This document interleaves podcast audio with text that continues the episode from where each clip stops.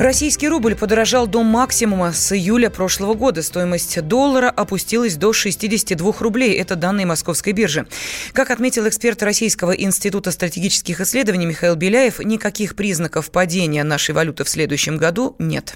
Серьезное укрепление, оно происходило в течение всего прошлого года. У нас все-таки есть позитивные сдвиги в экономике. Вот что именно снижает вот так устойчивый курс рубля и удерживает его в этом состоянии, это макроэкономические факторы. Все будет зависеть от состояния нашей экономики. Пока у нас нет никаких признаков того, что экономика может ухудшиться в ближайшее время так, чтобы она повлияла на курс рубля. А именно наоборот, я вижу определенные позитивные моменты.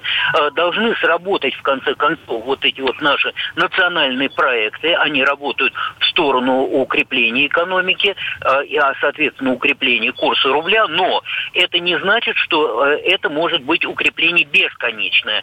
То есть, когда рубль найдет свое равновесное отношение к доллару, я думаю, это где-то уже тут рядом, около 60. Говорить о каких-то радикальных скачках в ту или в другую сторону не приходится. Эксперты также рассчитывают на то, что к концу следующего года доллар будет стоить 58 рублей, а евро – 65 рублей. Россия возвращается к переговорам по строительству американской окололунной станции Gateway. Об этом заявил глава Роскосмоса Дмитрий Рогозин. По его словам, госкорпорацию интересуют не только вопросы, связанные с железом, а прежде всего с принципом. Научный руководитель Института космической политики Иван Моисеев считает, что участие на равных условиях в проекте невозможно из-за отсутствия финансирования у России. Проект меняется чуть ли не каждые несколько месяцев, он не устоявший. В первом варианте рабочей группы мы обсуждали вопрос создания для этой станции шлюзового отсека. Это очень маленькая часть станции, и, в общем-то, это некая реплика того шлюзового отсека, который мы ранее пристыковали к МКС. Два вопроса. Чем этот модуль доставлять к станции, к лунной? У нас нет таких возможностей сейчас, по крайней мере. И кто за это будет платить?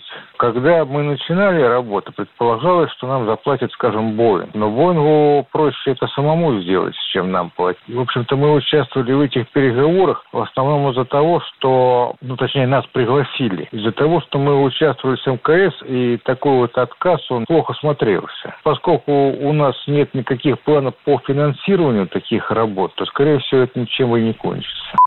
Популяризатор космоса Виталий Егоров утверждает, что равных условий в проекте не может быть из-за целей НАСА. Главная проблема неучастия или нежелания или неготовности участвовать России в проекте Gateway на тех же условиях, на которых участвуют другие страны, там Европа, Канада, Япония. Это цели, главная цель, объявленная этой программой НАСА, на сайте НАСА она прописана. Это утверждение американского превосходства в окололунном пространстве. Под такую цель Россия, как участник проекта, участник, помогающий Америке утверждать, свое превосходство, Россия не заинтересована, то есть противоречие прежде всего политическое. Кроме этого, конечно, экономический фактор тоже важен. На сегодня Америка оплачивает примерно 70% стоимости программы МКС и не меньше, а может быть больше даже будет оплачивать программу Gateway. И, естественно, при таком соотношении ни о каком равенстве прав и участия в программе тоже не может идти речи. Чтобы убедить в равных возможностях Америку, нужно будет либо внести очень много денег, сравнимых с американской долей, либо резко ускорить разработку наших ракетно-космических систем, способных доставлять людей до Луны. Россия и Соединенные Штаты договорились о совместной работе над новой космической станцией осенью 2017 года. Строительство планировалось начать в 2022, однако позже Рогозин заявил, что Москва не будет участвовать в проекте на условиях Вашингтона, так как ей отведена недостаточно большая роль. Он добавил, что Россия предложит альтернативный проект и создаст на Луне долгосрочную посещаемую базу. Почти 3,5 миллиона россиян не смогут выехать за рубеж в новогодние праздники. Покинуть страну у них не получится из-за различных долгов. Как уточнили в Федеральной службе судебных приставов, часть из них, а именно больше 500 тысяч человек, не оплачивают алименты. Остальные невыездные – это должники по штрафам ГИБДД, налоговым выплатам и коммунальным услугам. Генеральный директор юридической компании «Юрвист» Алексей Петропольский предупреждает, чтобы избежать проблем на границе, лучше погасить все долги не позднее, чем за неделю до вылета. Конечно, это нужно делать заблаговременно, в момент вообще появления долга. Но если уж так получилось, что вы можете оплатить только в самом конце, то сделать это можно за неделю. Но, дабы себя обезопасить, нужно съездить или позвонить к судебному приставу, чтобы он выписал постановление на снятие ограничения на выезд. Потому что без него, даже с погашенным долгом, увы, вас могут не выпустить. В аэропортах присутствуют всегда сотрудники судебных приставов, у которых можно оплатить штраф и сразу получить постановление. Но сделать это быстро не всегда получается, ввиду того, что очередь в эти самые мобильные пункты стоит дикая. Если вы приехали за час до вылета, то, скорее всего, не успеете. У меня было такое. Клиентов они успели сделать за 40 минут. Оплатить, получить. Но это надо же развернуться от паспортного стола, дойти, оплатить, вернуться. То есть, нужно понимать, что в случае, если у вас штраф и был оплачен, вы не дозвонились или не получили на руки постановление, то надо за 2-3 часа приезжать в аэропорт, чтобы проверить, выпустят вас за границу или нет. Всего за 11 месяцев уходящего года в Федеральной службе судебных приставов ввели временный запрет на выезд из России для 7 миллионов должников. Министерство обороны предупредило о мировой угрозе терактов с использованием дронов. Как заявил командующий войсками ПВО генерал-лейтенант Александр Леонов, незаконные вооруженные формирования работают над совершенствованием беспилотников, а также пытаются расширить область их применения. Из-за этого в ближайшее время угрозы, связанные с использованием дронов в террористических целях, могут возрасти не только в Сирии, но и на территории любой страны, уверен Леонов. Регистрация беспилотников поможет устранить опасности, считает эксперт рабочей группы «Аэронет» Эдуард Багдасарян. Одна из возможностей обезопасить – это, конечно, привести в порядок регистрацию, учет такого рода техники. Техника сама по себе, она несет потенциальную угрозу. Ее достаточно просто привести в действие. Знаете, продаются дроны массово, $200-300 можно купить. И дистанционно, прикрепив к нему определенный заряд, нагрузку, можно его направить в любое место. Никто никого не найдет. Дистанция, все программируется. Это может за километры быть, мест узко. Регистрация, это вносит ответственность за конкретную технику людей, владельцев, покупателей этого типа техники. Другое дело, что его можно и сделать, чем сейчас занимаются террористы. Но тем не менее, порядок и ответственность в этом вопросе нужно навести. В России на сегодня, проблема с регистрацией в том, что во всем мире уже в передовых странах это все электронным образом, оперативно все делается. В России, мы еще не оцифровали этот вопрос. В понедельник стало известно об очередном нападении с использованием беспилотников на российскую военную базу Хмеймим в Сирии. Эту атаку отразили штатными средствами противовоздушной обороны.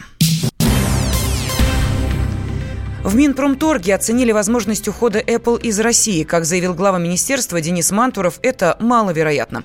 По его мнению, вряд ли американская компания примет такое невыгодное для себя решение из-за закона о предустановке российского программного обеспечения. Мантуров также добавил, что сегодня в России лучше продаются не айфоны, а смартфоны других производителей. Однако, как считает генеральный директор информационно-аналитического агентства Telecom Daily Денис Кусков, вероятность ухода Apple все же остается. Нужно понимать, что закон совершенно необдуманный. Он, по большому счету, насильственный. То есть мы не производим свое собственное оборудование и ставим отечественное ПО, а мы заставляем производителей и владельцев других устройств ставить наше отечественное ПО. Для этого мы до сих пор не понимаем, какое ПО там должно стоять, кто будет осуществлять выбор. Что касается рынка, да, конечно, Россия интересный рынок для компании Apple, но не основной. Это первый момент. Проблема заключается в том, что пойдя навстречу один раз, потом компания будет вынуждена исполнять все прихоти, которые будут происходить у наших депутатов. Поэтому экосистема компании Apple, она отличается от того, что есть в Android, и на исполнение гораздо труднее. Поэтому мне кажется, что аудитория Apple достаточно обеспеченные люди, они без нашего правительства и депутатов смогут приобрести себе в поездках нужную технику. А бюджет не досчитает тех налогов, которые могли бы поступать в случае покупки данной техники на территории Российской Федерации. С 1 июля следующего года в нашей стране вступит в силу закон, обязывающий зарубежных производителей электроники устанавливать российский софт на свои компьютеры, смартфоны и телевизоры с функцией Smart TV. В Apple заявили о намерении покинуть российский рынок. Правительство попросили отказаться от идеи повышения пошлин на посылки из-за рубежа. Международная конфедерация обществ потребителей считает, что подобная инициатива ударит по кошельку россиян. Ранее Минфин предложил существенно снизить порог беспошлинного ввоза товаров из иностранных интернет-магазинов. Подойти к этому вопросу хотят поэтапно. В следующем году до 100 евро за посылку, с 1 января 2021 до 50 евро, а через 2 года до 20 евро. Все покупки дороже этой суммы будут облагаться пошлиной в 15%. В Министерстве финансов объяснили эту меру необходимостью поддержать российскую торговлю и предотвратить потери бюджета. Однако маркетолог Алексей Муразанов считает, что причин снижать порог беспошлинного ввоза товаров нет. Возможность купить нечто, да, что здесь не продается. Либо мне хочется купить некую альтернативу, которой здесь нет, и поэтому я покупаю оттуда. Но при этом мне ставят ограничения по стоимости объекта. Причем, если бы это были какие-то товары определенной категории, которые бы государство в рамках общей политической повестки ограничивало, я не знаю, алкоголь, спиртное, сигареты. Это понятно. Государство борется за здоровье нации. Но когда мне говорят, мы повысим пошлины на посылки, которые стоят столько-то или настолько-то, я не понимаю, а какова объяснительная модель, по какой причине? У меня этого ничего кроме раздражения не вызывает. Я могу для себя описать несколько причин. Причина первая. Мифическое импортозамещение. Покупайте здесь, нечего заказывать из-за границы. Это странно. Причина вторая. Бюджет нужно долить денег. Предположим, что это так. Причина третья. Инфляция, необходимость повышения заработной платы обслуживающим организациям или еще кому-то. За это нам откуда-то надо взять деньги, поэтому давайте повысим. В Международной конфедерации обществ потребителей отметили, что существенно возрастут и расходы государства.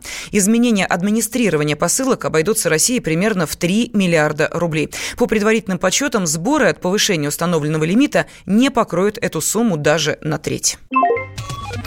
Всем привет! Меня зовут Александр Тагиров, и я автор подкаста «Инспектор гаджетов». Все самое интересное из мира технологий, мобильных устройств и всевозможных умных приблуд, которые неоспоримо приближают наше будущее. Ищите мои подкасты на всех популярных платформах, подписывайтесь, ставьте лайки и оставляйте комментарии. А если у вас есть для меня интересные темы или вопросы, пишите на подкаст @phkp.ru. Всем хай-тек пока и да пребудут с вами технологии!